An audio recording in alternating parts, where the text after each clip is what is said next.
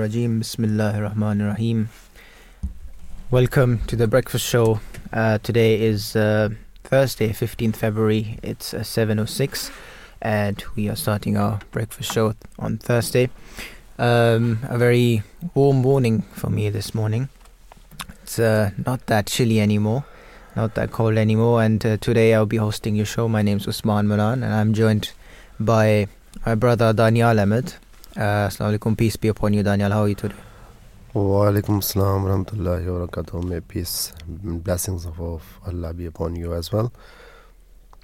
How are you doing yourself? I'm I'm okay. You sound a bit um, unwell. You have a very deep voice, um, so let's hope you that won't affect our show today. Uh, we have we have listeners waiting to for a, for an exciting show today. Yep. So uh, for the for the listeners, we have two topics um, usually, uh, and today also we have two topics for you. The first segment, which uh, we will start in about half an hour, we'll be talking about a very interesting, a very very very current topic, which is the upcoming elections. Um, and uh, we will be talking about how Muslim voices have uh, have uh, spoken up against the Labour Party and how the Labour Party has lost many, many Muslim uh, voters um, and Muslim sympathizers because of the stance of uh, the party in regards to the Israel Gaza war. Uh, and the second segment, um, later on, we will be talking about the importance of care in general and uh, the harmonious family relationships. Uh, and and the importance of having these relationships, and what does what does Islam bring forward to to make sure that these important uh, characteristics of our society are upheld to the best standard? But uh, before that, before we go into these segments, uh, we will be discussing the news uh, a little bit. So if you start with the headlines, um, the the one of the worst anti-Semitism for 40 years um, the Times says that a number of Thursday's newspaper lead with figures published by the Community Security Trust, a CST charity, on a rise in anti Semitism in the UK. The Times reports finding from the cha- charity uh, that Hamas attacks on Israel and their aftermath drove anti Semitism in Britain to its highest level in more than 40 years. The paper carries a comment from Home Secretary James Cleverly, uh, who decries anti Semitic hatred and abuse. The paper also shows an image of the Queen surrounded by dames on Wednesday night at an event to mark the four, 400th anniversary of Shakespeare's first folio. Mm-hmm. The Daily Mail also reports that British Jewish suffered an explosion in hatred in the wake of the Hamas attack. The paper says that for the first time, the CST recorded at least one anti-Semitism, uh, one anti-Semitic uh, incident for very every police force in the UK, with the majority more than 2,400 in London. The Guardian reports that Keir Starmer is facing a fresh test of his authority as MPs prepare to vote on a second parliamentary motion calling for an immediate ceasefire in Gaza next week. Uh, the Labour Party and his officials will spend the next few days deciding how to handle a Scottish National Party motion on the Middle East crisis after the party's ab- abstention on a similar vote in November triggered a huge split in the party and 10 frontbenchers uh, resi- resignated, according to the paper. The Daily Telegraph reports that Russia wants to put a nuclear weapon into space. US intelligence uh, indicates in what is described as a serious national security threat. The paper says that uh, Joe Biden was urged to declassify U.S. intelligence on the military operation, which has been shared with every member of the U.S. Congress. The Daily Mirror says that a collapse in nursing recruitment is risking the future of the NHS and will put patients in danger. It reports the concerns for from the Royal College of Nursing that the number of applications for degree courses plummeted from 36,040 in 2021 to only 31,000 this year. It quotes RCN boss Pat Cullen, who says, We believe the situation poses a direct threat to the sustainability of the NHS and patient safety. hmm Jeremy Hunt has been uh, urged to be bolder in going for growth so he can take the advantage of improved economic forecasts. The Daily Express writes. Leading experts told the paper that the Chancellor may have enough headroom to knock 20 billion pounds off the collection tax bill and should take further measures to boost the country. And the Financial Times reports that Jeremy Hunt is considering slashing billions of pounds from public spending plans to fund re election tax cuts if he is penned in by tight finances in next month's budget. The paper writes that Treasury insiders said the Chancellor was looking at further spending restraint after two, uh, 2025 if official forecasts suggest he did not have enough fiscal headroom to pay for smart tax cuts. The paper also reports that billionaire British co-owners of supermarket Asda borrowed millions more from their petrol station company to repay debt taken out uh, taken on to buy two private jets. Hmm. The I newspaper reports that the Bank of England is expecting interest rates to start falling and quotes Governor Andrew Bailey as saying they are not forecast to return to pre COVID levels for years to come. TikTok influencers will be paid by the government to urge migrants not to cross the channel in small boats, uh, according to the Metro. The paper writes that Home Office says it will help counter human traffics, traffickers who use uh, the video sharing platform to sell the British lifestyle to people, tempting them to make the potentially deadly crossing. Mhm. The Sun says that radio legend Steve Wright died of a broken heart after being dumped by the BBC, according to polls. The presenter was last on air on the BBC on Sunday, hosting a pre recorded special Valentine's Day edition of his Love Songs program. Yes, so the, this was the headlines from the newspapers. Um, very diverse headlines. We'll take a short break and we'll be discussing a, the the break a little bit a little bit more in further detail. Uh, but I- think we should, you know, um, also talk about the weather as well, the forecast for the coming days, if you allow me. Of course. Certainly, and uh, so the weather regarding today is um, today many areas of the UK will see spells of rain, uh, some heavy uh, at times, particularly in southwestern England and southern Wales. Um, southeastern England will likely escape drier and brighter mild. Tonight, spells of rain will move into southeastern England with a few showers lingering in Northern Ireland, northwest England, and western Scotland. Elsewhere, uh, variable clouds and clear spells. On Friday, a calmer day uh, tomorrow, but cloudier with showers in Scotland and northern England. Elsewhere, patchier cloud and bright spells will develop with the chance of the odd light shower a mild day. Outlook for Saturday uh, to Monday. Um, wi- widerly uh, dry on Saturday, but western areas will see a band of rain push in from the Atlantic by the evening.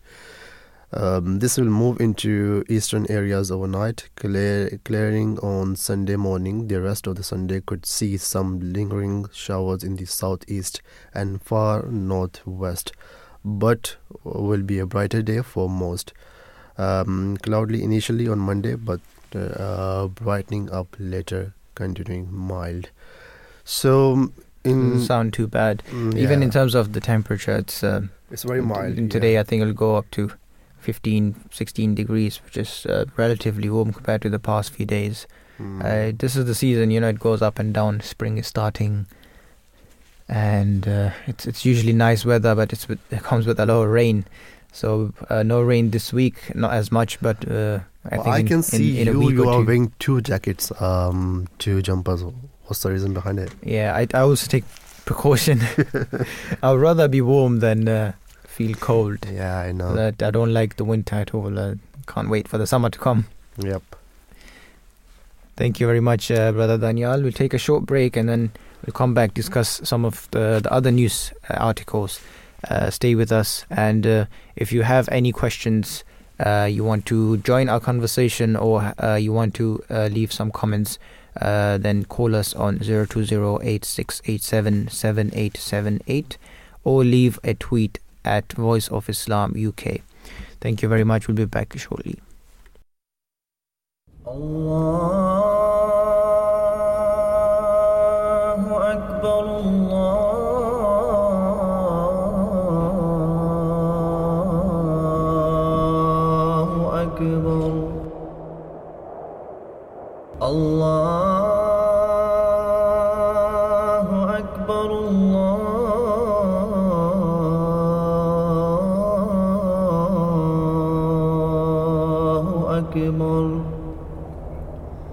أشهد أن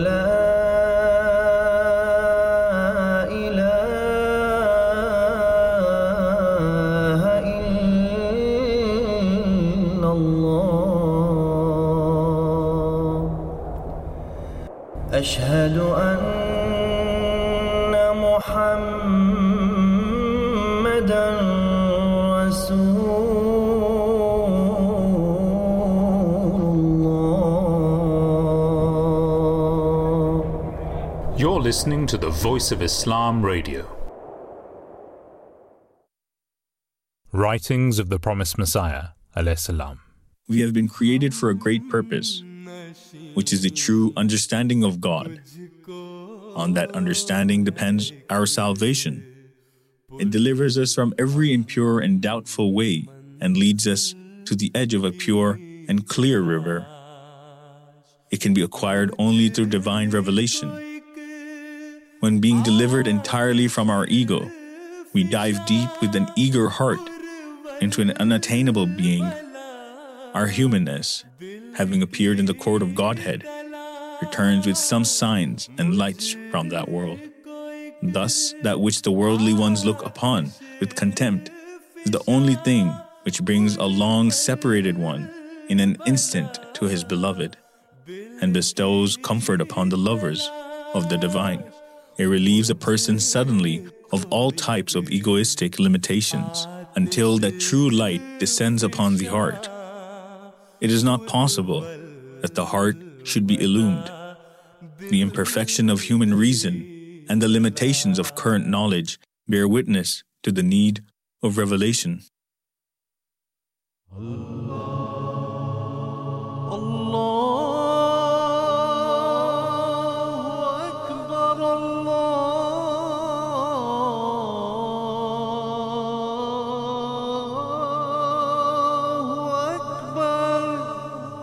You're listening to the Voice of Islam Radio.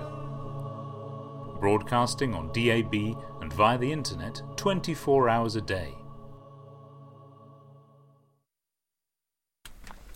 Assalamu alaikum. Welcome back to the breakfast show. Uh, It's Thursday, 15th February. It's 7:20 and we were just going through the headlines um, and um, some very diverse headlines about various things um, as we mentioned uh, our first segment we will be discussing about uh, the, the upcoming elections and and uh, how the uh, specifically the Muslim Muslim uh, youth have uh, lost a lot of trust in the Labour Party, as also mentioned in the in the headlines that uh, Keir Starmer and the Labour Party are struggling, or will be struggling, I think, in this in this this year's election. Um, apart from that, uh, brother Danial, there, there there is this uh, new statistic which came out. She just read out about anti-Semitism.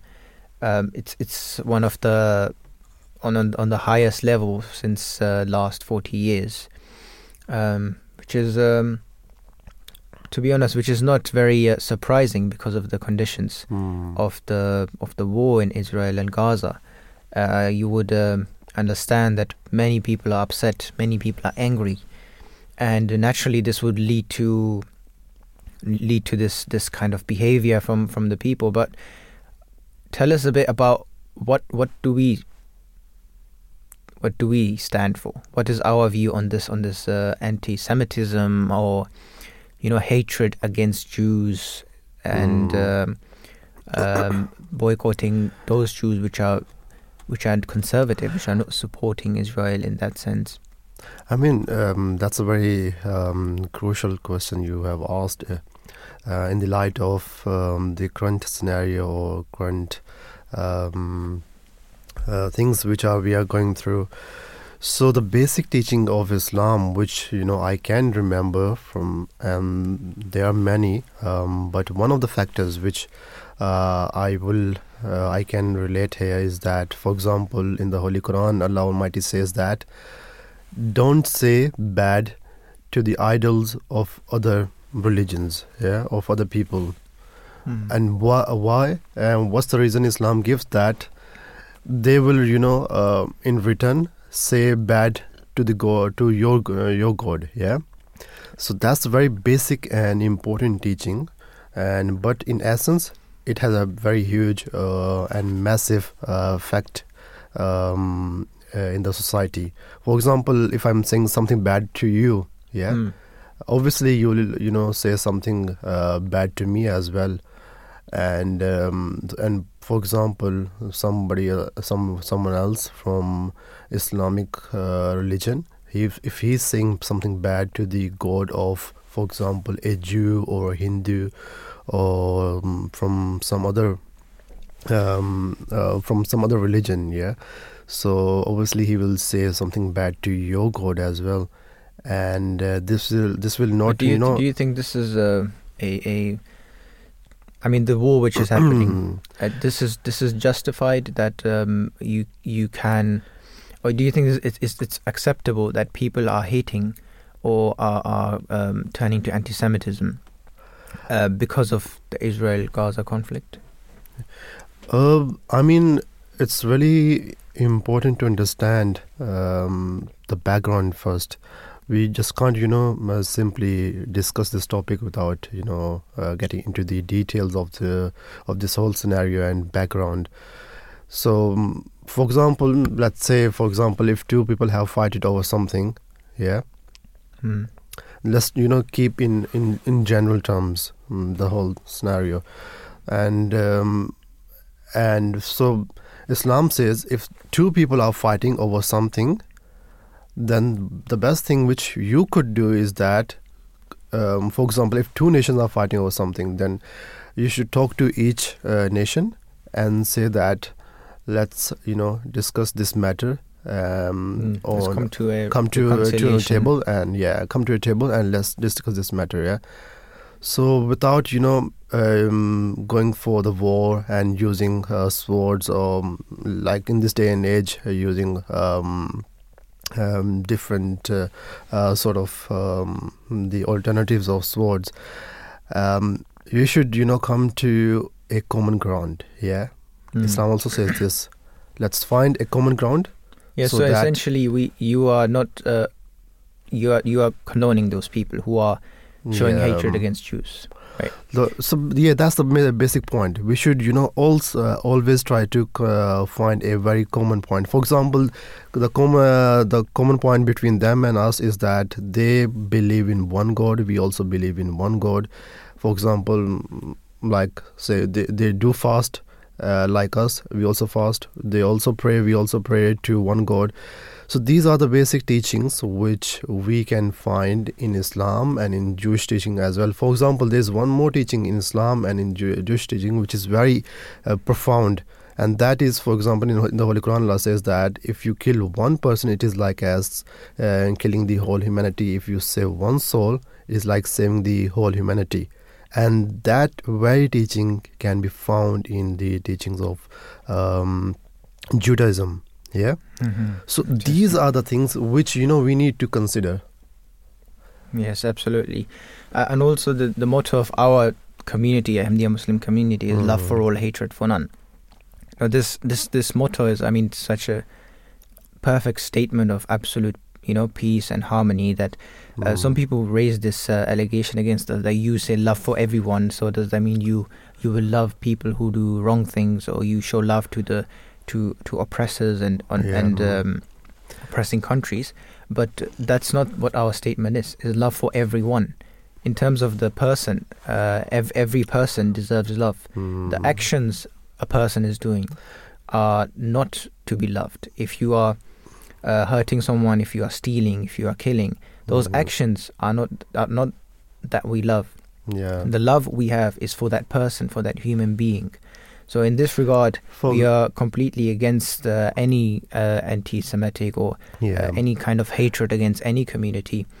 And you know, um, this sorry, uh, sorry to interrupt you. You know, a very beautiful example just came to my mind, uh, and uh, that very example is from the life of the Holy Prophet, may peace and blessings of Allah be upon him. For uh, there's once that um, the uh, funeral procession was going, and it was of a Jewish person, and Holy Prophet, may peace and blessings of Allah be upon him, was standing near, uh, was sitting nearby. So he just stood up. Um, in respect of the procession of that Jewish person. And you know what happened next is that the companions who were sitting uh, beside the Holy Prophet, they asked Holy Prophet why you stood up, and while he is not a Muslim, he is a Jewish person. So the answer which the Holy Prophet, may peace and blessings of Allah be upon him, gave, which was very profound, and uh, which that's why we say that he is a role model for us. And that's why Mhm. the holy quran also says that he's a role model. He just stood up and said was he not a human? So the basic you know even even our holy uh, holy founder of islam and the holy prophet has you know taught us such a beautiful teaching that we should also come together in humanity that's Hmm. that's the you know um, primary thing and the rest are the secondary things Absolutely. Thank you very much, Danial. Um, this is uh, our, our, you know discussion today is very heavily based on this subject. Yeah. Uh, we will take a short break and then we will we'll come to our first segment, um, which which is uh, we're gonna interlink it with, with the current situation in the UK and how this is uh, a- affecting um, how this will be affecting you know the elections and uh, what will happen. So let's take a short break, and after that we will be discussing our first segment about how Muslim uh, youth and other people as well are losing trust in the Labour Party, who used to blindly uh, follow the Labour before. Allah.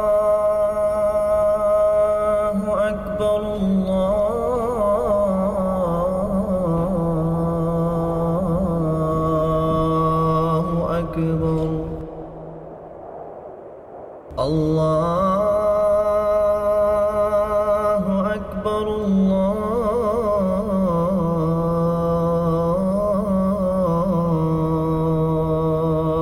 أكبر. أشهد أن لا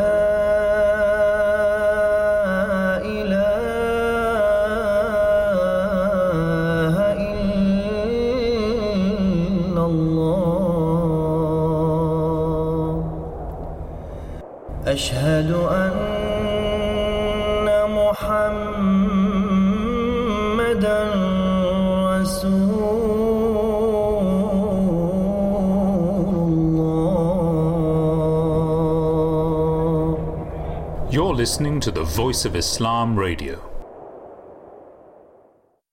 Selections from the writings of the promised Messiah, upon whom be peace, the founder of the Ahmadiyya movement in Islam. The world cannot accept me, because I do not belong to this world. But those who are gifted with a measure of otherworldliness are the ones who accept and will accept me. The one who rejects me rejects him who has sent me. And the one who is grafted to me is grafted to him who I represent. I bear a torch which will illumine all those who come close to me. But the one who entertains suspicion and doubt and runs away will be subjected to darkness. I am the impregnable fortress for this age. Whoever enters my fold will be protected from thieves, robbers, and the beasts of the wilderness. I call to witness God Almighty, who holds my life in his hand, that compared to every other soul, he has gifted me with overwhelmingly greater ability and access to the understanding and the deeper wisdom of the Holy Quran. If any of the Maulvis, traditional Muslim scholars, who opposed me in response to my repeated invitations had attempted to outshine me in the exposition of the Holy Quran, God would have most certainly frustrated his attempts and exposed his ignorance. Hence, the understanding of the Quran which has been granted me is a sign of Allah the Glorious, and I have full trust in Allah's grace that soon the world will begin to see that I am true in this claim. I am not alone. That noble Lord is with me. No one could be closer to me than Him. It is only by His grace that I have been granted a loving soul, ever willing to serve his cause in the face of suffering, so that I should render with zeal and sincerity outstanding services in the cause of the faith and carry out to victory great expeditions for Islam. He has commissioned me to accomplish all this, and none can make me desist from pursuing this cause. Allah.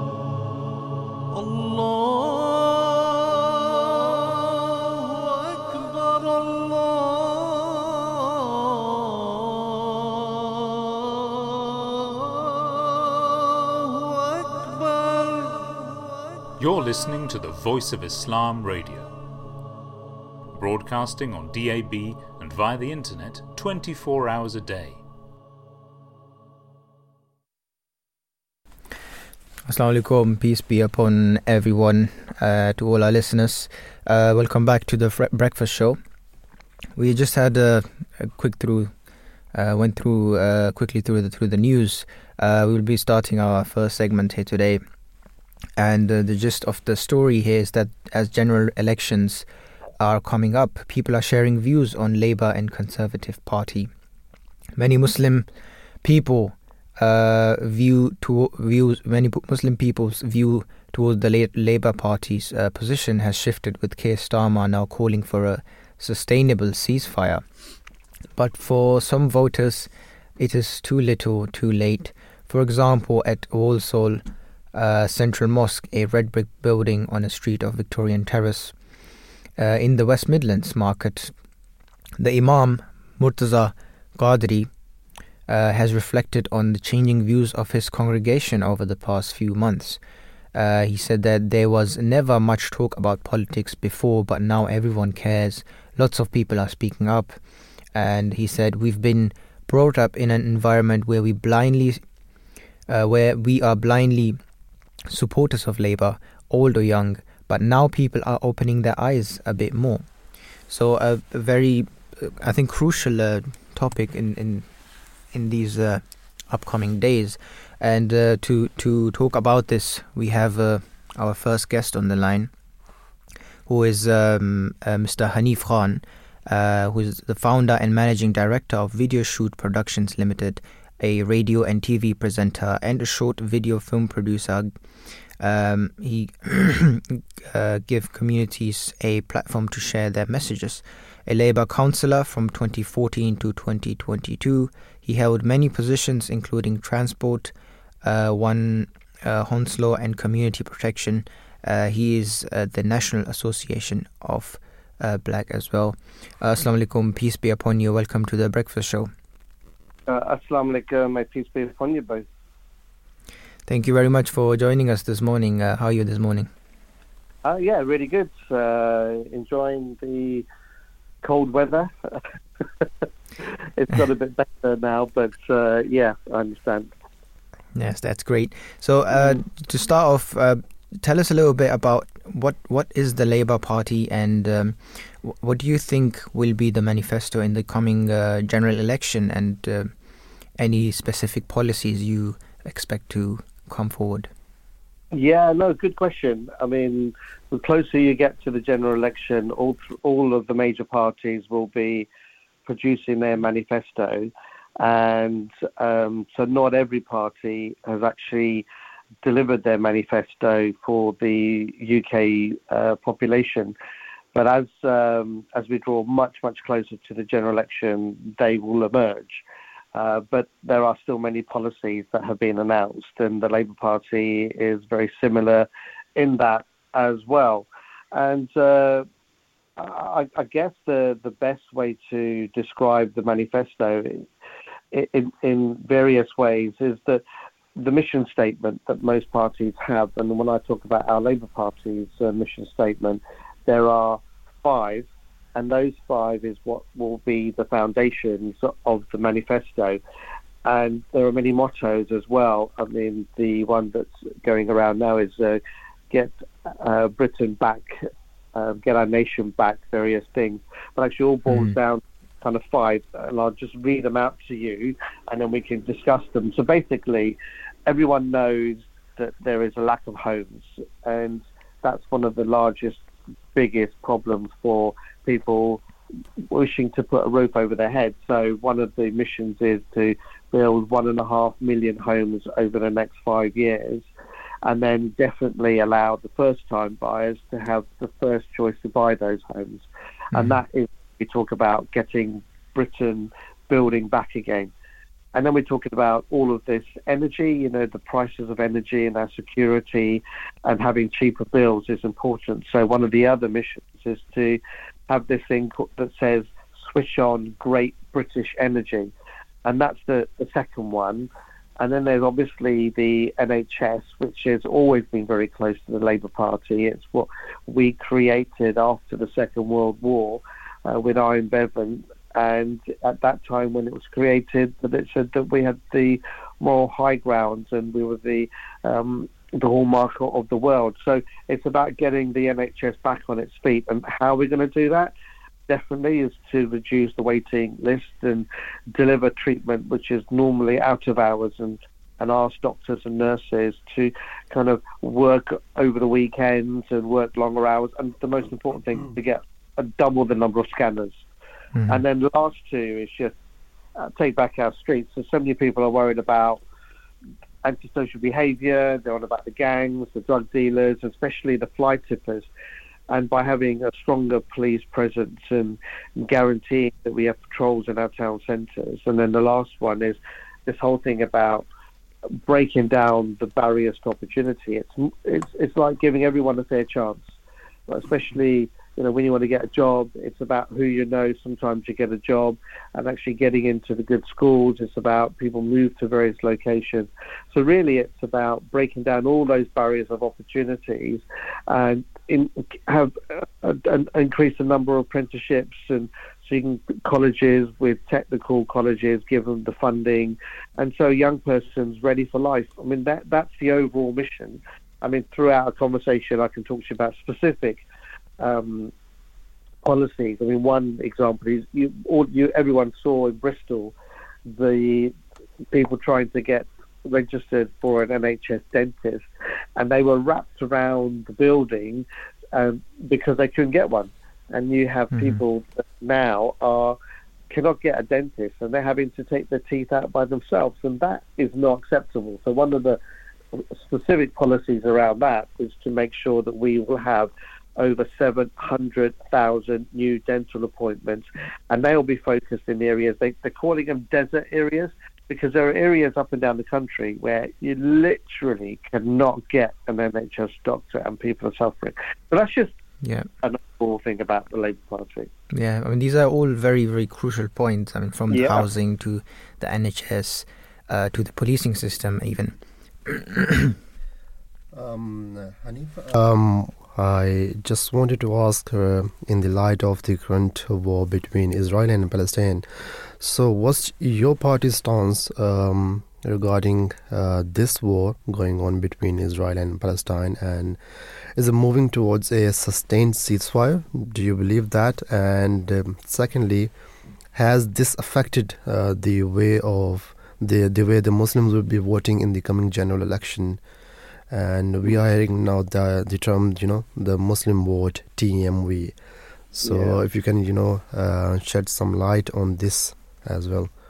Yeah, of course I can. Uh, I think first of all, you are right to say that uh, our the loyal um, voters of, from the Muslim community has wavered quite significantly. I can give you some statistics around that. But actually, just before that, the the horrors of the recent months in Israel and Palestine and, and Gaza, they have been intolerable. And we, what I'm afraid of is that people are just becoming desensitized by the deaths and the killing of of all of the civilians, and as we're witnessing on our TV, and there and there's just been no let up, and the suffering of the people in Gaza, and there's been no end to the getting back the hostages as well, and millions of people are being displaced and hungry. We've seen the scenes, and this cannot continue, and everyone is on board with that, and so much pressure is being put on the Israeli government, uh, the Likud party, Netanyahu, to refrain from this far overreaching um, behavior as to what's been going on. But there just seems to be um, a deadlock, which, which is really worrying. And you've just got the too many people, innocent people, are being killed, and it's just not acceptable in any way. And and that is 100%, you know, the stance of not only just the Labour Party, but many people around the world. But that you've got uh, a loggerhead where you've got um, bombs being blown up in, in places by the Israeli army, and then you've got rockets being flown over into Israel. You don't have the relinquish of hostages.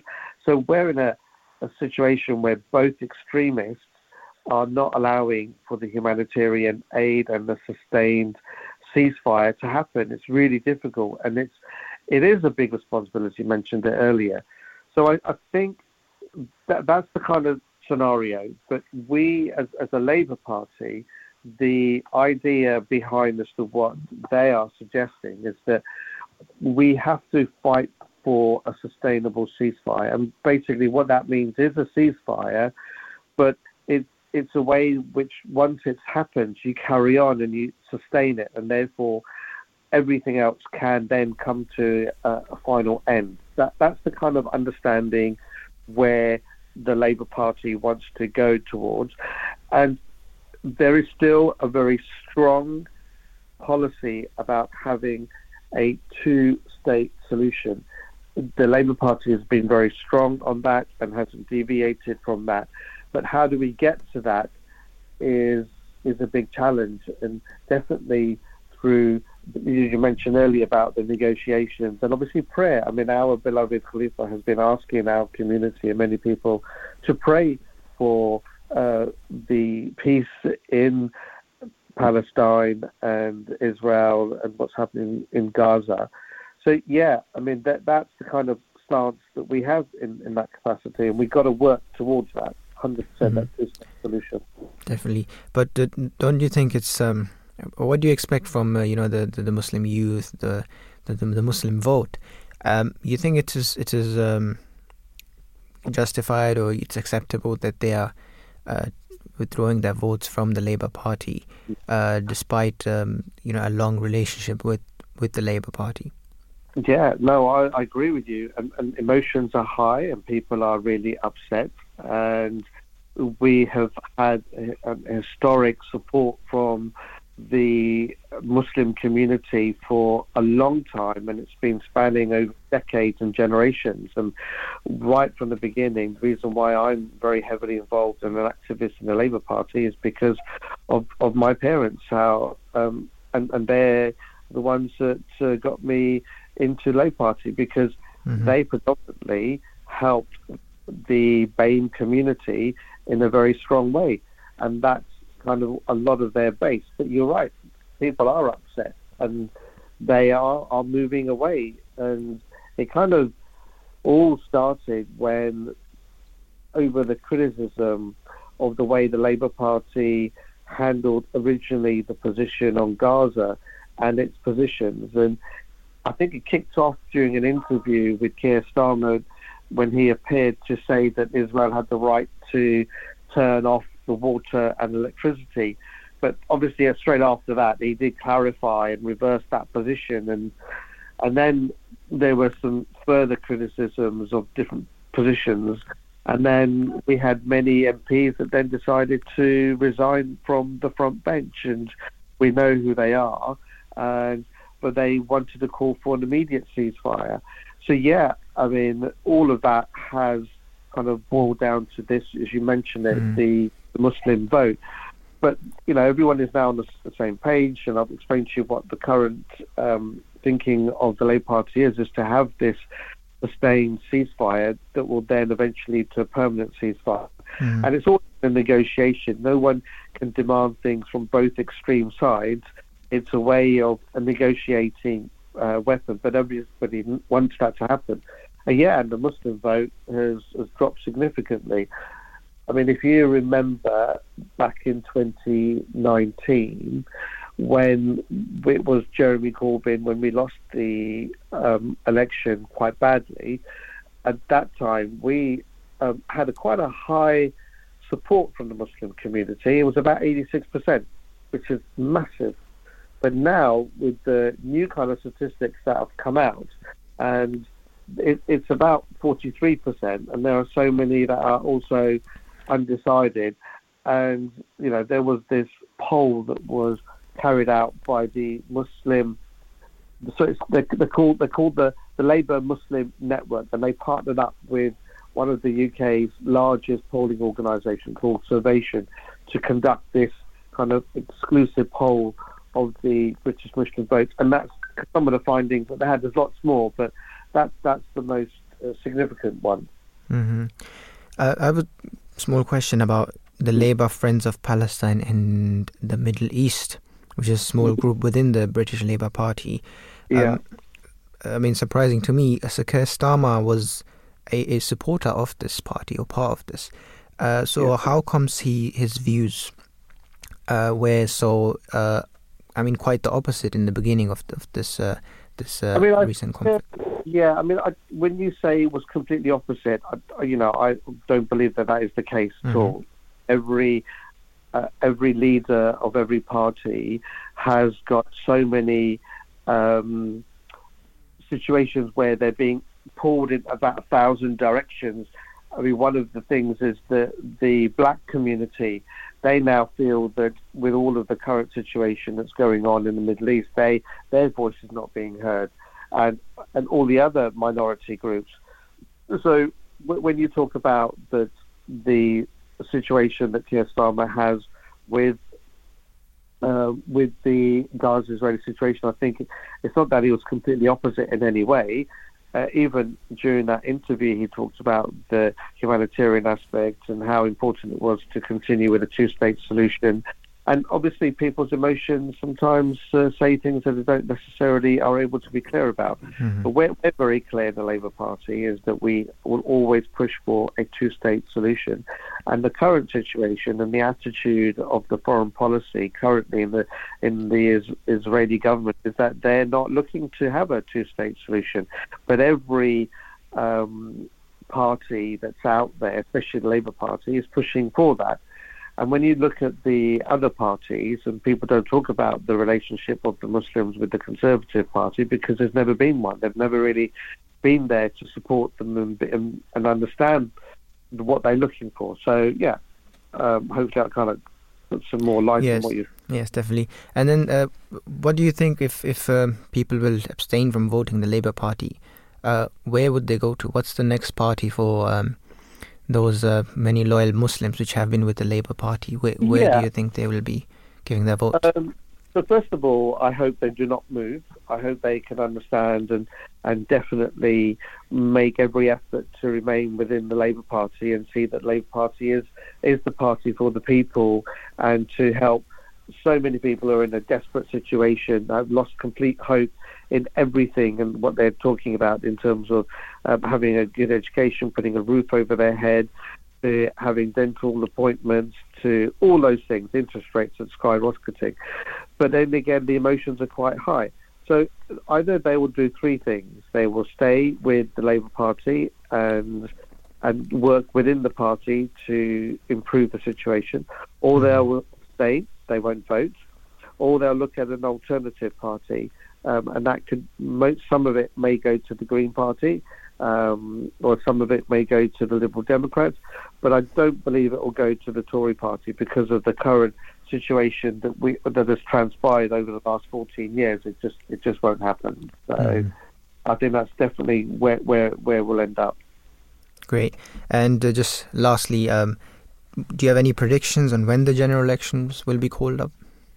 Yeah, I mean, it, it, it's all down to the leader of the Tory party, who is our current leader. That was uh, he will decide, and I think by it's you don't get much uh, time as to when he decides to call the general election, but it could be in May or it could be in November. They're the two kind of areas uh, at the times when we're thinking that the general election will take place and um, yeah, so it will be his choice. So that my prediction is probably uh, May, and um, it depends on the interest rates, depends on the mood of the Mhm. country.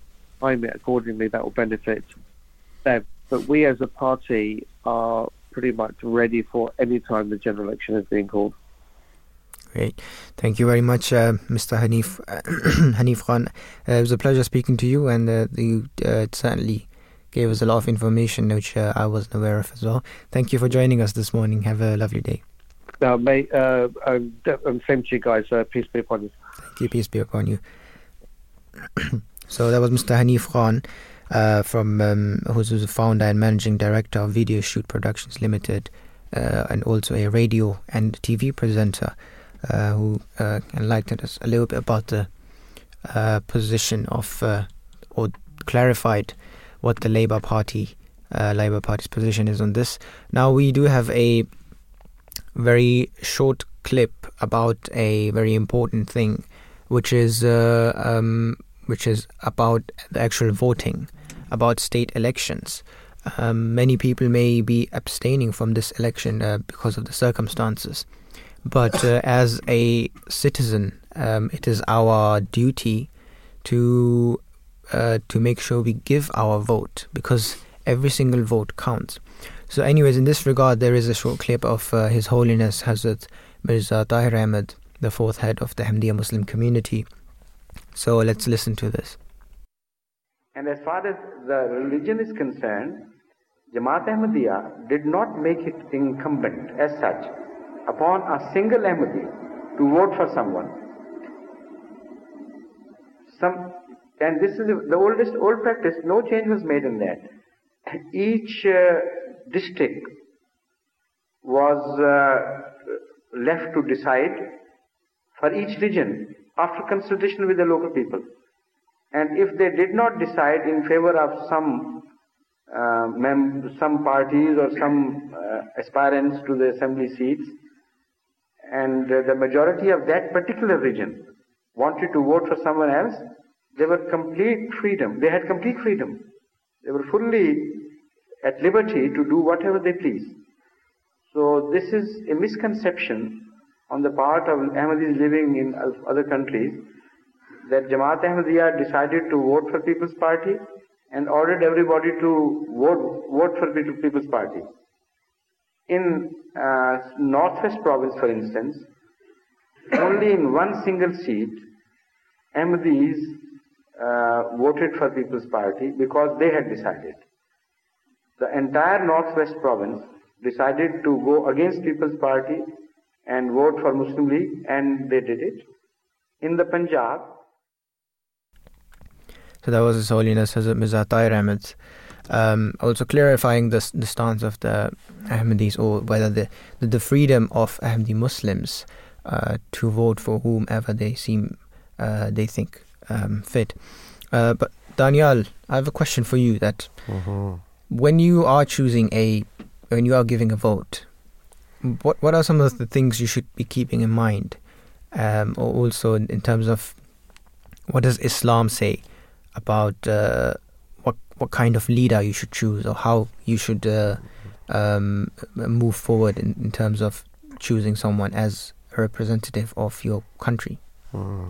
So, a very important question. And um, first of all, as you have mentioned, that uh, we should vote because every vote, each vote counts.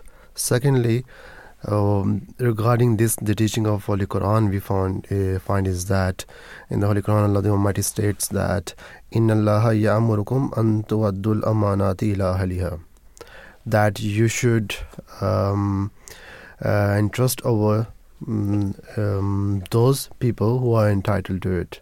Yeah, you should, um, um, you know, not uh, give the trust to those people who are not eligible for this. Um, that you know, it could be Mhm. some something particular, and uh, regarding the um, you know seat of the or the or the prime minister or the other MPs, Mm. should so try what, what to does it mean that who who have the right to it or who deserve this position? What what kind of person?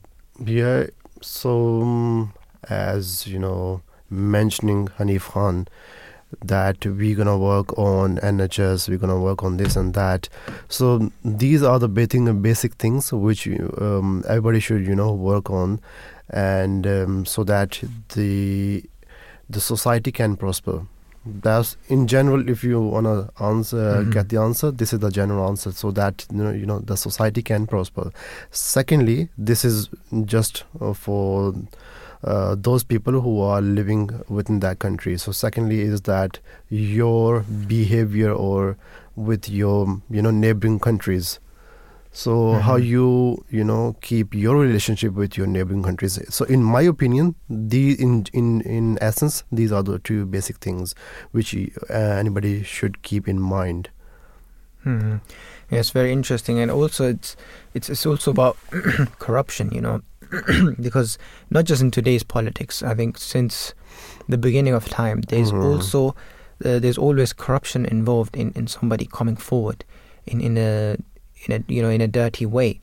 So the, the Islam has instructed us to choose that leader which is most most uh, befitting that position which means he's number one. He's he's just. He's not corrupt. He he is um, you know he has the benefit of the people in his in his mind, uh, rather than choosing those people which are your friends or which will benefit you individually, or which which will uh, um, uh, you know follow most likely their own personal interests, uh, like His Holiness Hazrat Mirza Masroor Ahmad, the current head of the Ahmadiyya Muslim community. He mentioned that the uh, spe- specifically in regards to this um, the war, the current war, Israel-Gaza war, that the politicians have, um, uh, I mean, are trying to just, you know, uh, take take that side where they uh, are getting the benefit, just like with the elections. Maybe you know, it's it's, a, it's not. It could be a coincidence. Could not be that. Uh, the Labour Party choosing a certain position before the elections, or any other party. So let's take a short break, and after the break, we will continue the segment. Uh, and we have uh, another guest we'll be speaking to. So stay with us, and we will uh, be back after the news break. Assalamu alaikum, uh, peace be upon everyone. Welcome back to the breakfast show. Uh, if you've been listening, we have been talking about the, the the upcoming general elections and uh, how uh, many of the Muslims have been uh, changing their stance on uh, changing their views on uh, on the Labour Party because of the uh, Israel-Gaza war affecting this. Um, uh, we we see that since you know very very very long time ago, politicians have these methods that they have to, or this responsibility that they have to uh, keep keep uh, the trust, you know, with their with their citizens, and uh, many uh, ways have been adopted uh, to do this. They need to make sure they have long term, long lasting, pos- long lasting positive relationships with different countries through time and trust, and this also involves uh, involving the community in government decisions and actively engaging with the community um, to make sure that that trust is built up. So we will be speaking to another guest uh, more uh, on this on this aspect of uh, politics that um, how to make sure you know how can politicians bond and stay together with communities.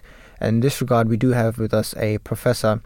Um, Professor Da- Darren uh, Lilleker, uh, who is a professor of political communications at the Bournemouth University. Assalamu alaikum, uh, peace be upon you, uh, Professor Darren. Alaikum assalam. Thank you very much. Thank you for joining us this morning at the breakfast show. Uh, what is your gut feeling towards the upcoming general elections?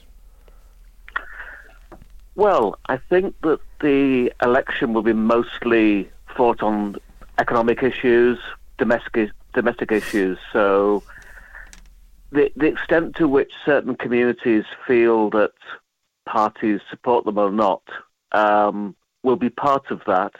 But I think largely it will be economic issues and the concerns that people have about the, the cost of living um, and, and generally the future of the, the country's economy. Um, and at the moment, it, it looks like Labour will have more seats, whether it be a majority is a question, but things can change a great deal over the course of a, a period leading up to an election, and so uh, Mhm. predictions are always a little bit dangerous. Yes, definitely.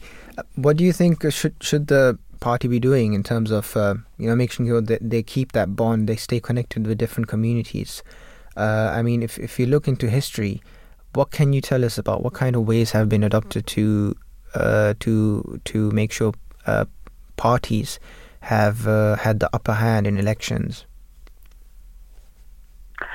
Well, in terms of communities, what what parties tend to try to do is is it, ensure that they represent all communities, um, and of course, the, the safer territory is domestic policy. Um, we're all living in one society. They're they're uh, standing within the UK, so they try to ensure that their policies are inclusive, but unite communities around an area.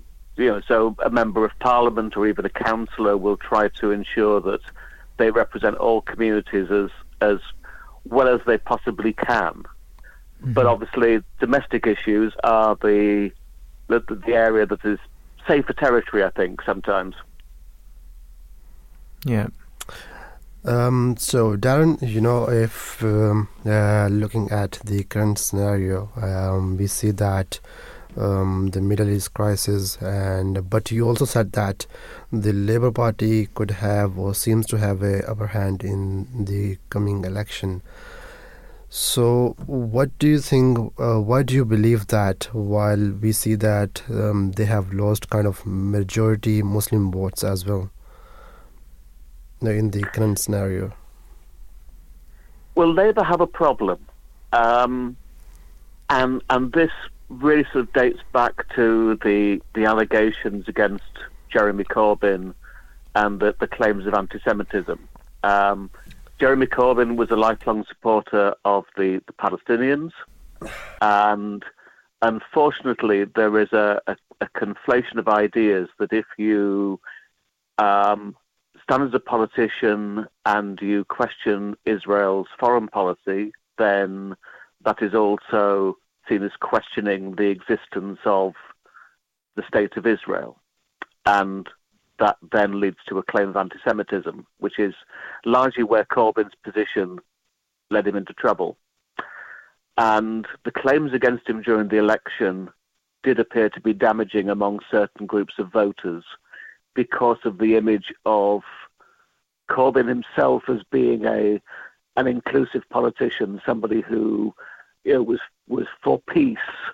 Um, so claims, excuse me, claims of racism or, and, and anti-Semitism were, were very damaging to his image.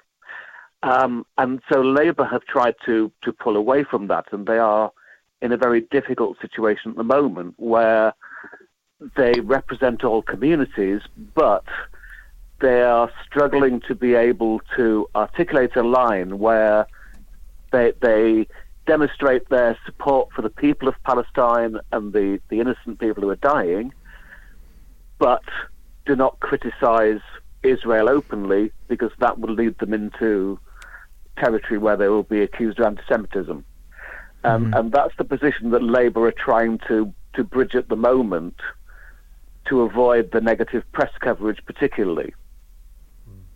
hmm And do you think this will? Um, uh, so if if the voters um, uh, do abstain from voting for the Labour Party, uh, do you think they will be more likely to go to the Tories or any other party? Well, I cannot see them going to the Conservative Party if their their main issue is a stance on the, the, the Israel Palestine situation. Um, possibly the Liberal Democrats, um, possibly they will just abstain and not vote. Mm-hmm. But that could be quite damaging in certain places where there are large majority Muslim populations, and so you know, Labour losing that vote, it, it's then who who will benefit, who will Yeah. go out to vote in those places. hmm Okay, and lastly, uh, what can the Conservatives do to work well with uh, interfaith communities? Well, that's uh, in, in a way the same challenge that that, Labour have, but um, the, the Conservatives have been very strident in their support of, of Israel. So again, it's it's the importance of this issue. Um, if both parties can pull the discussion back to the economy, then that's a territory they can fight over, present their different arguments, and really sort of party politics may not play into that, but it's those certain issues where you know re- really voters are divided, and, and I think this is one of those issues which has has huge emotional um, resonance with people, and, and some may be looking for a party that, that better reflects their position on it, um, and that may actually be neither of the two major parties at present. Um, Darren, if you if you talk about um, the uh, political environment, um, do you believe that are we heading towards the right direction? Uh, I know we have you know a um, couple of hiccups uh, along the road, and uh, we have got COVID. Um, also, we are you know uh, facing different different challenges regarding the NHS or other you know strikes are going on as well. So uh, do you believe that uh, are we heading towards the right direction? And also uh, what do you think are the causes um, behind um, you know where we went off the track um, in terms of um, our political environment?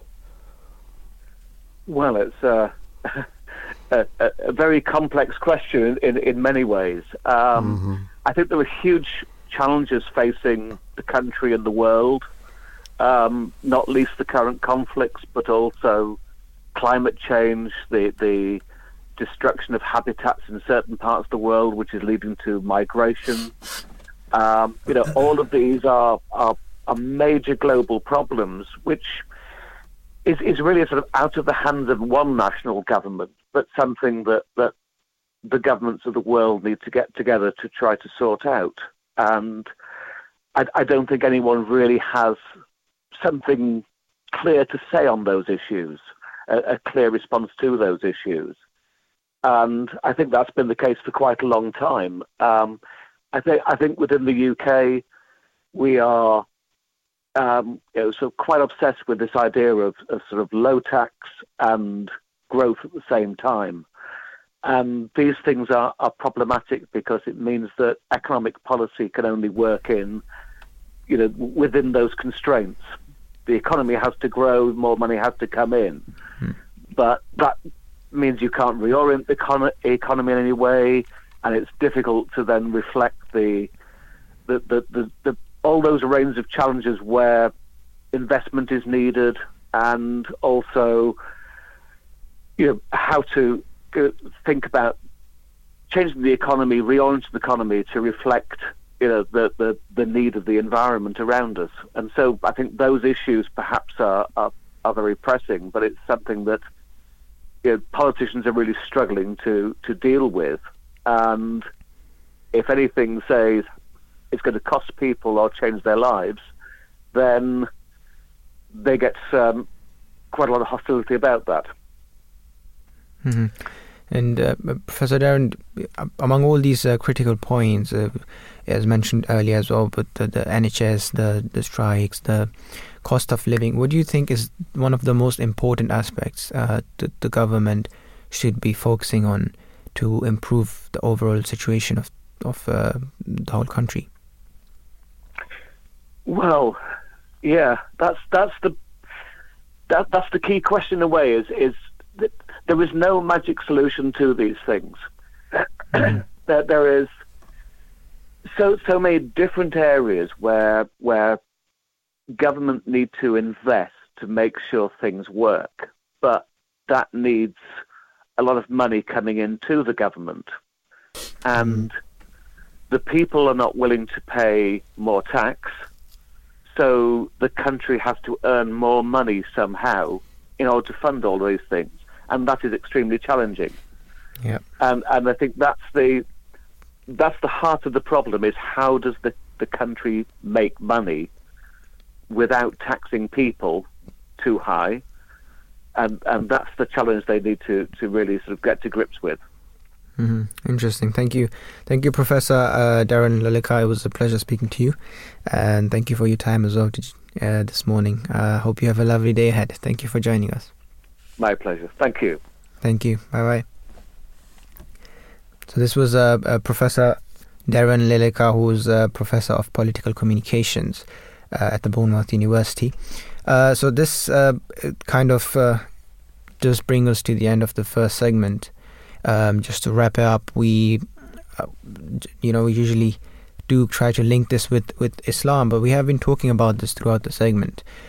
And lastly, I'd just like to mention that in in all these some somewhat chaotic situations, we always need to remember that uh, at the end of the day, uh, who will get us out of these problems is not any political party, is not any individual or any group uh, at all. It is, um, as we believe as Muslim very strongly, that God Almighty has a plan for everything, and He guides uh, His righteous people towards a solution that will uh, that will uh, um, improve situations of, uh, of of people nationally as well.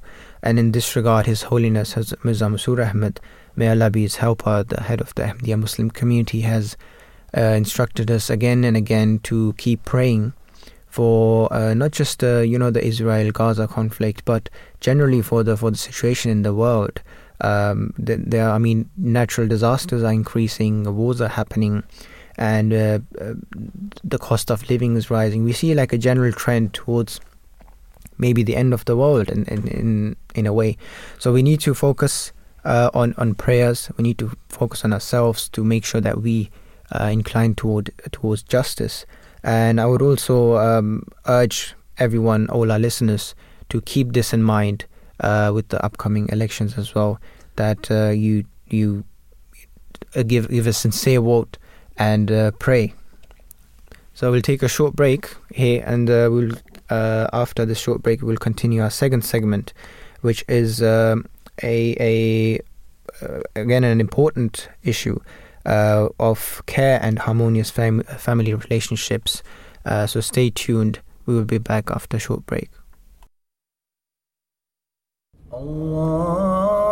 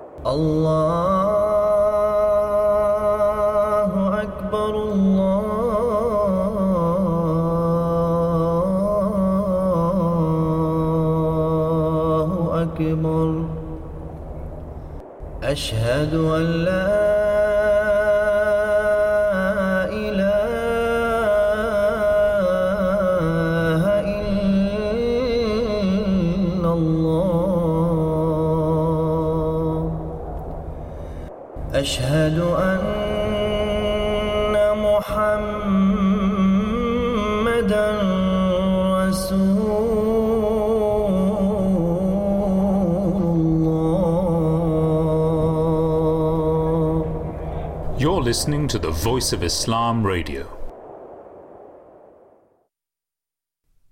Hazrat Abu Huraira, may Allah be pleased with him, narrates that the Holy Prophet, peace and blessings of Allah be upon him, said, No fatigue, disease, sorrow, sadness, hurt, nor distress befalls a Muslim, even if it were the prick he receives from a thorn, but that Allah expiates some of his sins for that.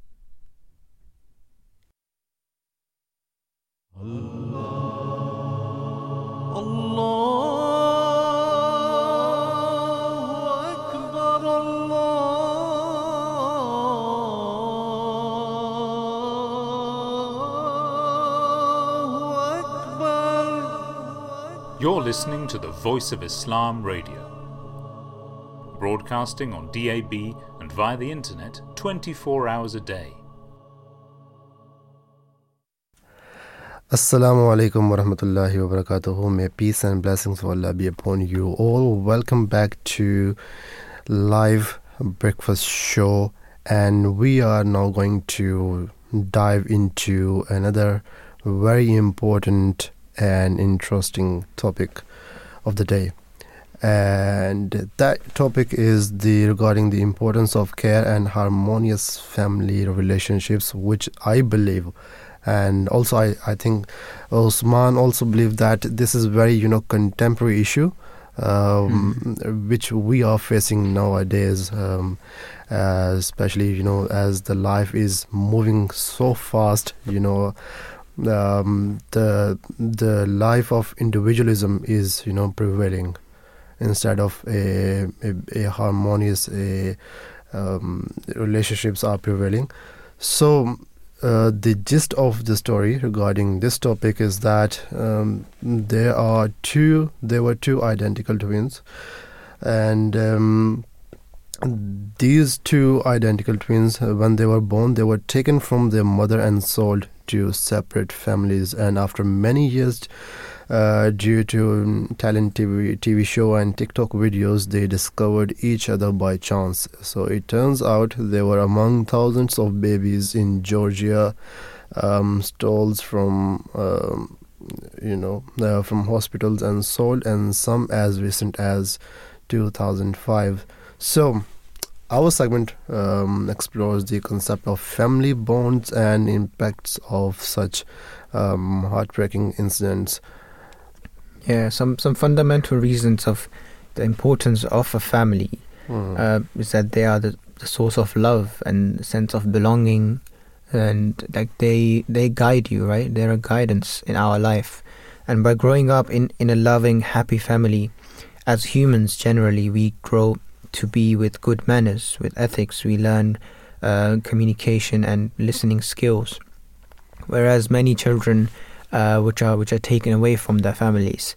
Uh, they don't necessarily lack these characteristics, Mm. but uh, life is just uh, difficult for them. They have different challenges. They have um uh, they have a much harder route to um, uh, to in, in their future, and uh, history is also an important part. You know, our family has history, and it's interesting to learn and find out about uh, where our grandparents are from, our ancestors, you know, where we where we come from, and when you take away a child from their parents, what's uh, I mean, he he doesn't have any any close relationships up with with uh, whom he can or they can talk about these things. So what's left is just you know the, their current life, and they're just trying to survive. Or even if they are um, uh, going through life very well, uh, they will be always missing that that family, you know, Mm, yeah. because they have been taken away. And just in the case of these um, two twins, which is a, a story uh, from the BBC, that uh, they they uh, I mean, thanks to the internet, they rediscovered themselves. I mean, discovered each other. Um, one of the benefits, one of the um, good things about you know TV and TikTok.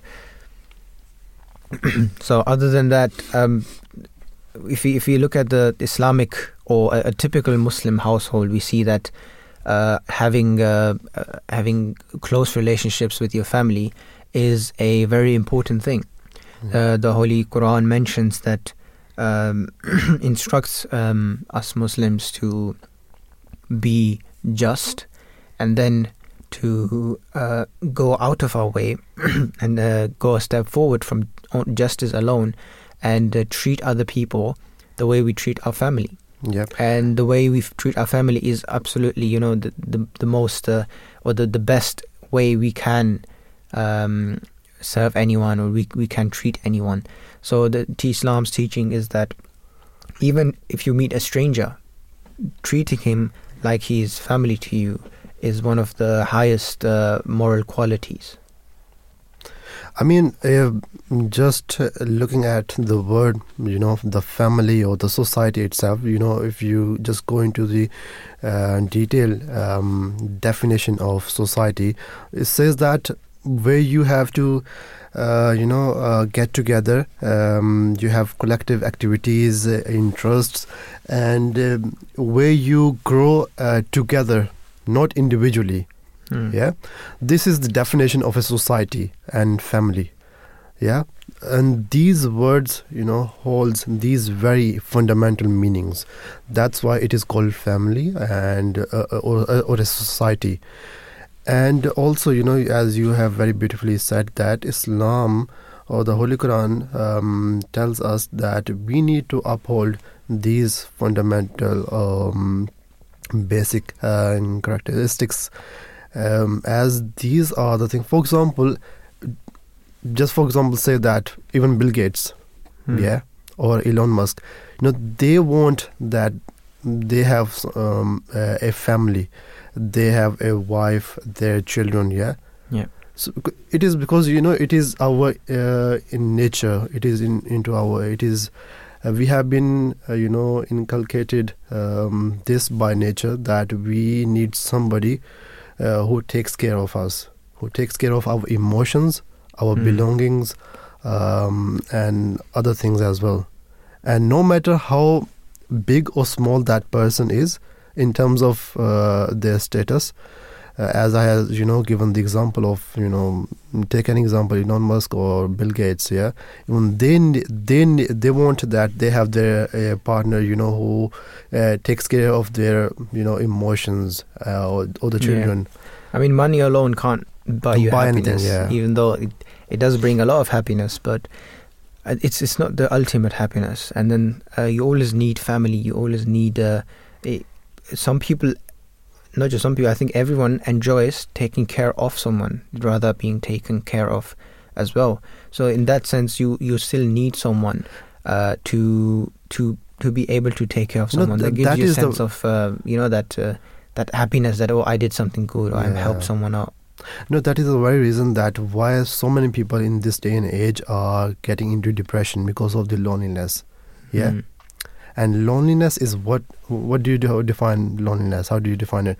Is that you don't have any partner you don't have any anybody to support you uh, emotionally morally um, through your wife children or your relatives or by the people who are surrounding who you are being surrounded by.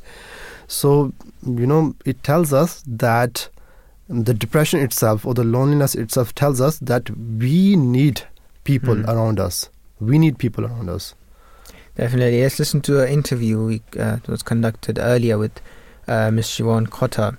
Um, Siobhan is a project manager for Northland's uh, perinatal support service. So she works with uh, many families regularly. So let's listen to that interview. In the name of Allah, the most gracious, ever merciful. Dear listeners, I'm very delighted to have with me Mrs. Siobhan Cotter, who's a project manager for the Family Action Northland Perinatal Support Service, working with hundreds of families across the region. Now, Family Action Perinatal Support Services are for pregnant women or women who have a baby under the age of two, who have or are at risk of developing mild to moderate mental health issues such as uh, such as anxiety and depression. Mrs. Siobhan Cotter, good morning and welcome to the Breakfast Show. Good morning, thank you. Um, Mrs. Cotter, um, family, I just want to talk about family today. Uh, for most people, including me, family is the most beautiful thing or the most important thing of the world. But sometimes we see like, for example, in the history, we have seen that there has been family dispute as well. Like, for example, Cain and Abel, one example I can give. Um, and then we also see that people, even in this day and age, who got like cut off with the families or just don't want to do anything with the families. But as I said, for me, family is very important. So um, I just want to know from you, do you think, or do you agree with me when I say that family is important? Oh, absolutely. And, you know, whatever family looks or means like for any one of us, it's important to nurture those close social bonds. Um, You know, that family, that family network, it can offer safe, supportive environment for, for children, and we need that for children to develop the way that they should, and for us all to maintain that, you know, good emotional and physical health. Um, you know, we're not we're not meant to be isolated creatures. You know, we're um, Mm. we're we're social um, creatures, you know, and we need each other to survive. And that family and a sense of belonging is one of the key protective factors in our lives, really. Um, you know, and, and with family, it's from our earliest moments, our experience of family, it, it shapes us, who we are um, and how we are. So, you know, we need that um, family to help us to, you know, form relationships, how Yeah. to handle conflict. Um, you know, having that close family around us identifies how we feel about ourselves. Um, you know, that the whole path in front of us um, can go back to how, you know, our very early days, those very early roots of being part of a family. Mm. Now you, you spoke also about like healthy and strong bond, which we should with, as a family. Um, I just mentioned like for example Cain and Abel. We know that they never had like that strong bond. Um, sometimes we do experience these things as well. Uh, sometimes we have some dispute with a family member, etc. Sometimes there's also also a huge age uh, difference between one brother and the other, or one sister to the other. Um, how can we you know, maintain a healthy, strong bond with each other? Oh, absolutely. So, you know, at Family Action, we work um, with family across all ages and stages of that family life. Um, so I think the first thing I'd say is that understanding, you know, the developmental, the physical, the emotional needs of each family member is, is just crucial. Um, you know, make time for each other when and where you can and consciously try to do things together as a family.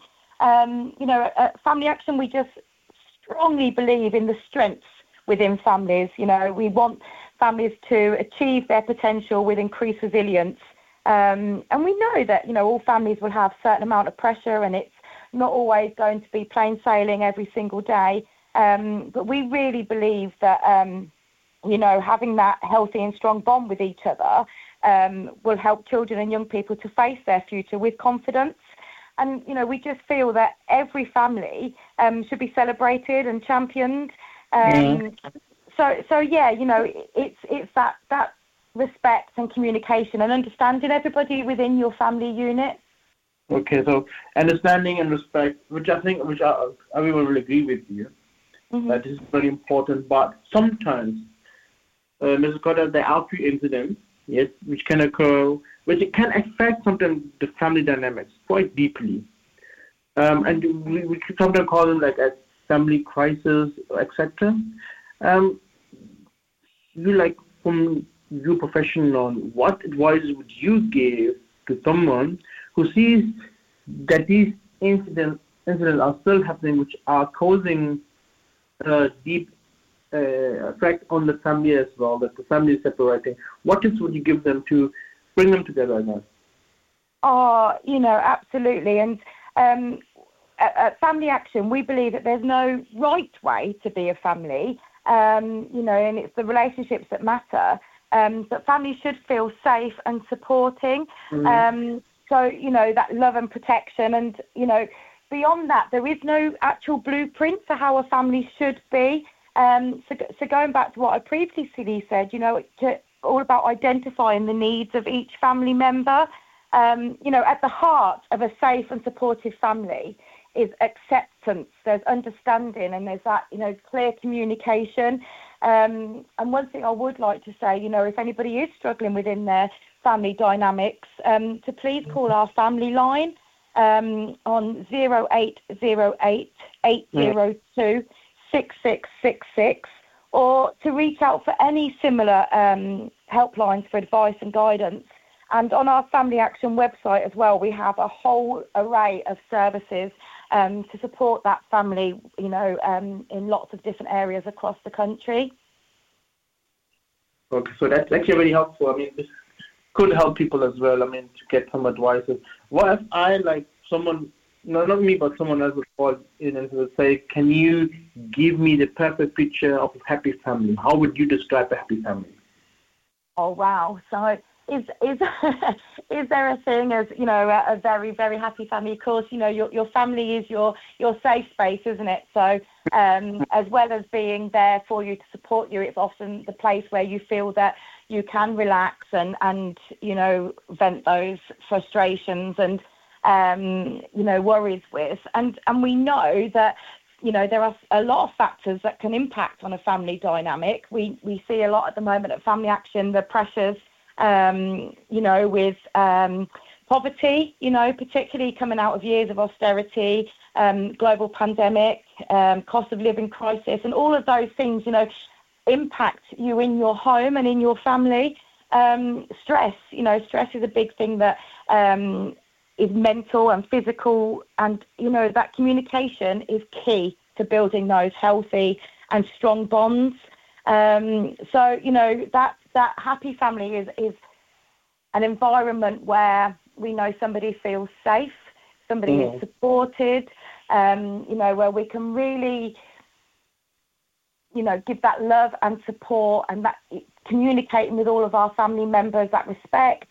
And it's just at Family Action, we strongly believe that every child, you know, deserves that best start. So um, that that starts from within your home, right from day one.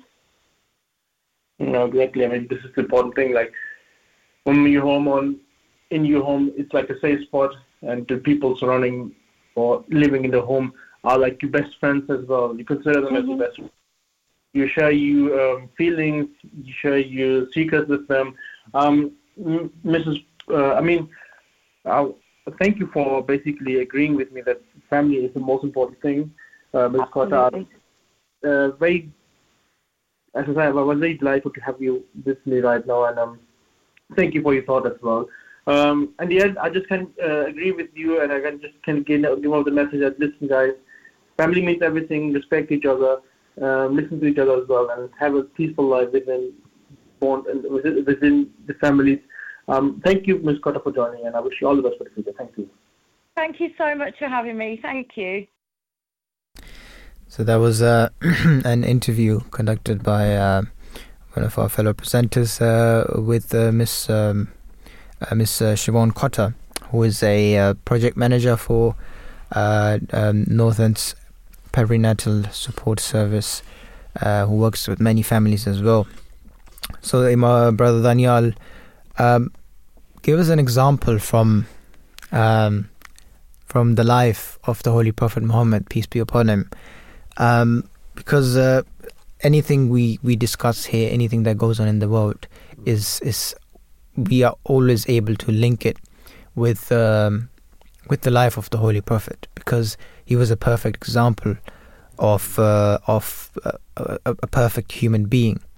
So uh, maybe just tell us about his relationship with his uh, with his wife or that relationship with his families uh, or um, his um, his uh, cousin, for example, which he took under Hazrat Ali.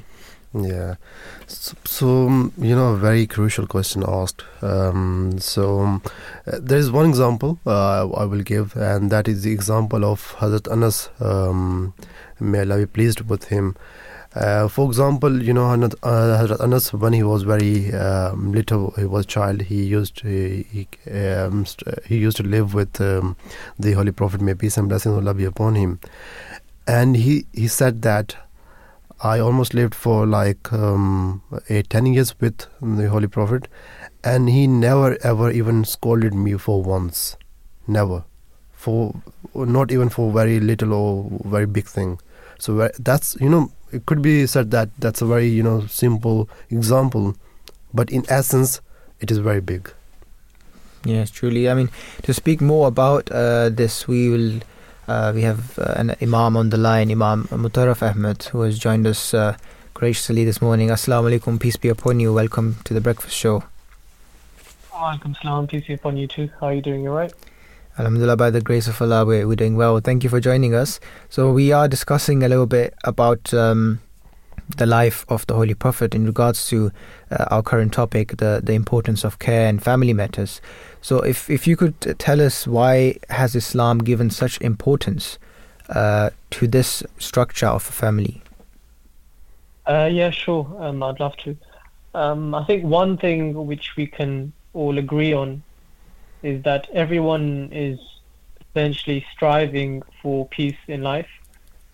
And this urge, and this thirst and need for internal peace is something which we're constantly seeking. And it's interesting that this is actually ingrained within us human beings. The point I'm trying to make um, here is that peace essentially starts within the home and within one's own heart. If you and the people around you are at peace, your neighbors will be at peace, your city will be at peace, your country will be at peace, and then essentially the whole world will be at peace. And you'd be surprised to know that um, at many occasions in the Holy Quran, Allah the Almighty calls out all human beings, stating that, Ya Bani Adam, that, O children of Adam. Mm-hmm. And this points directly to the fact that we have to mirror this call from God and to become one family on this earth. And we must first, for this to happen, we must first form a small family unit of our own. And Islam holds family life at the epicenter um, for um, you know our spiritual, moral, and social development. Mm-hmm. And the more you delve into this subject, you realize that Islam, in respect to any situation in life, is trying to protect you um, and the people around you. So you and as an individual, and the society in general around you as well. And in order to protect the spiritual, moral, and social development of humans, Islam has family as the solution. And we all seek security, and Islam offers the best type of security, which is this family unit. And in order to, you know, grow in a healthy manner, a man, a woman, and children all require each other's support because we have been naturally structured in this manner.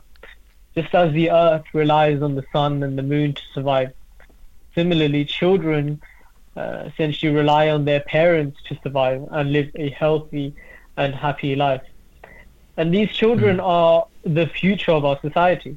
So if they don't grow in a safe and secure environment, the future of our society will be anything but safe and secure.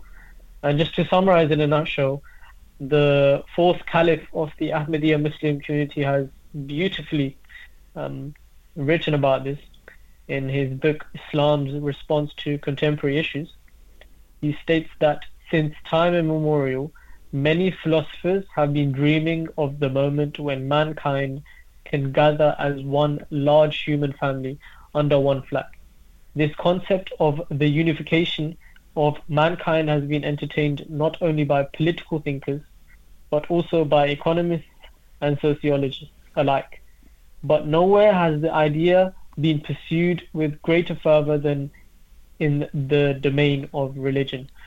And in, in a nutshell, from what, what we see from, from this, um, from what the fourth caliph of the Ahmadiyya Muslim community has written, is that family is the only way for um, internal and external peace. Mm-hmm. Uh, thank you. And uh, you know, at a time where family breakup is increasingly common, and um, and and has somewhat become normalized, and and you know, marriage, for example, or uh, the concept of families and uh, loyalties are, are kind of fading away. It's more common to have like a, a you know, as a contemporary partner or boyfriend. In, in in this day and age, what can we learn and take away from the Islamic teachings uh, to ensure that the family is still an integral part of society today? Yeah, so so the way society is moving is in a temporary fashion, right? Um, but but Islam looks like a tunnel vision. It looks at the long run, what's beneficial for us. Um, and Islam fundamentally teaches one to be selfless. In a society which is constantly calling us to focus on, you know, self-care, we're forgetting the people around us and eventually end up becoming selfish. And this Mm. selfishness leads us to the belief that we are the main character in this world. And therefore, sometimes we even forget about the most important people in our lives and end up leaving them behind. Um, and Islam, from its very core, encourages us to always focus on safeguarding our faith because it is true faith which will create a heaven on this earth and in the hereafter. So we're advised to focus on faith from the very moment we're choosing our life partner. And this creates a solid foundation. So from the moment even, you know, where we're going out and trying to choose a life partner, we're told to focus on faith. And the moment a child is born, we're told to recite the call to prayer in the child's ear. And although they won't understand what's happening, the parents are reminded through this action of how important faith really is. And then when the child grows up, they're reminded to respect their parents and to not even show signs of neglect towards them. They're reminded that paradise lies under the feet of their mothers, and by being mothers will they attain true paradise. They're told to respect their fathers, and then the parents as well are told to lead by example, to create a loving and peaceful environment for the children to be brought up in, to always be be, be there for them, to become friends with them. And this is exactly what the fifth caliph of the Ahmadiyya Muslim community has highlighted many times um, when answering this question about, you know, um, the upbringing of children in, in today's society. Um, in, reply to this, has stated that he has calculated that a substantial amount of time is actually spent by kids at home during holidays, right? In comparison to the amount they're, the, of time they're spending in schools, there's quite a substantial amount of time which is uh, which they're spending at home. So therefore, this this time that they're spending at home should be used and utilized to to guide the children to to give them, you know, um, the love and and the presence of um, the family unit and to educate them, which will essentially help them grow. But then further on, we see that as children grow older as well, they're told to take care of their parents. Um, you know, we're taught the, the prayer in the Holy Quran that my Lord have mercy on them, or as in, as in on the parents, Hmm. even as they nourished me in my childhood. And we're told to never neglect taking care of our parents, um, especially when they reach old age. And we see that the Holy Prophet, peace be upon him, repeatedly expressed of how unfortunate the person is who has the chance to serve his aged parents but doesn't do it and eventually loses the chance of earning paradise by serving them. So from all this, we see that without family, there is no society because it is through family that we learn our core values of caring and respecting each other rather than just caring about ourselves.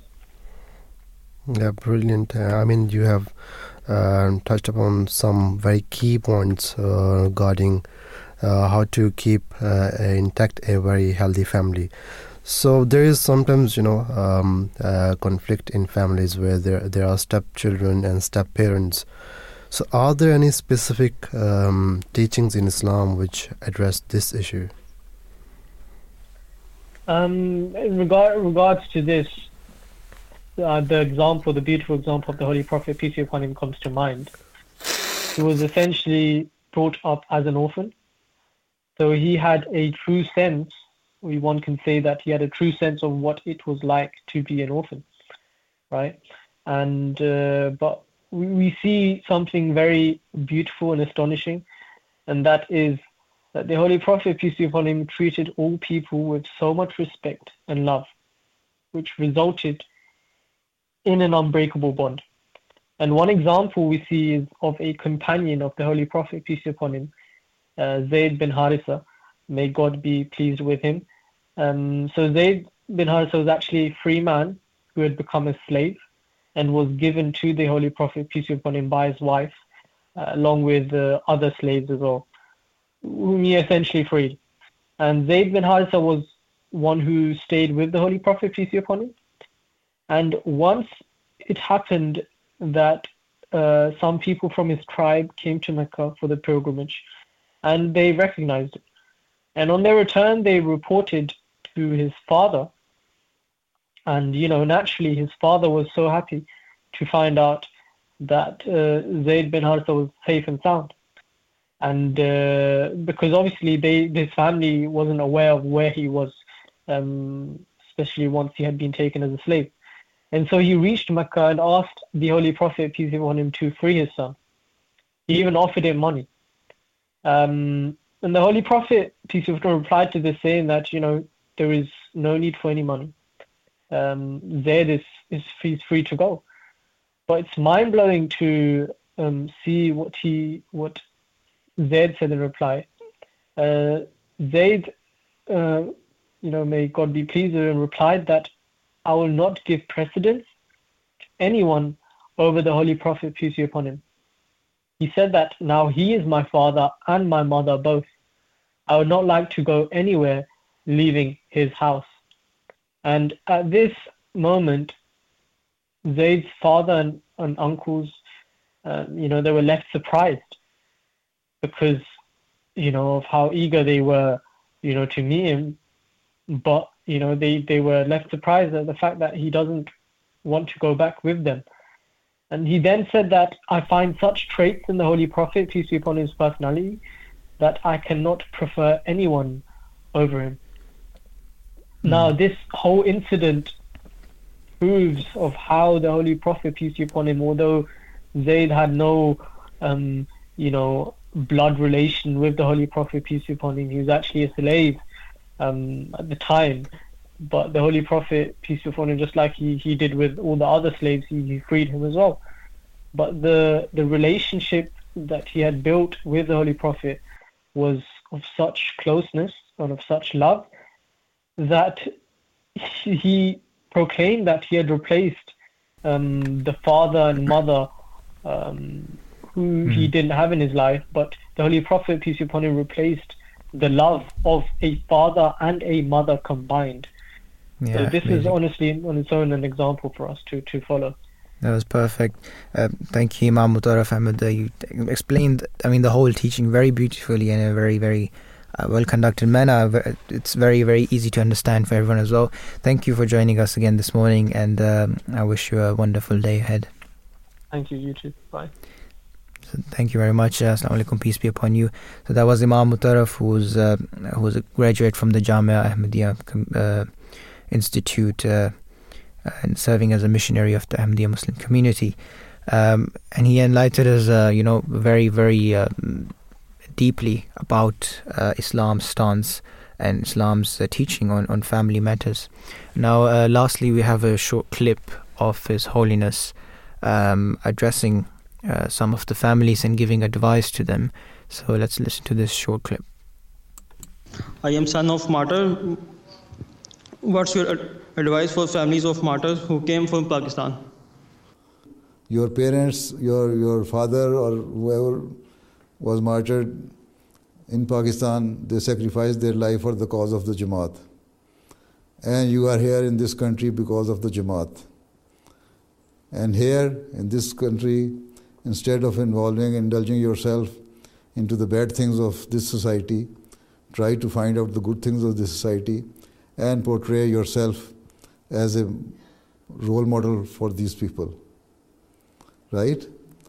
and uh, excel if you are a student excel in your studies if you are a worker work hard and always try to keep in mind that Allah Ta'ala is always seeing you Allah Ta'ala is watching over you whatever you do if people are not seeing Allah Ta'ala is seeing it so so since you have come here because of the Jamaat, because because your your father or your relative sacrificed their life for the cause of Allah. So you should try to work hard to listen to the commandments of Allah, to practice the commandments of Allah, and show your example as a good believer, a mu'min, an Ahmadi. Right? There was some beautiful uh, advice by His Holiness as Mirza Masroor Ahmad. May Allah strengthen his hand.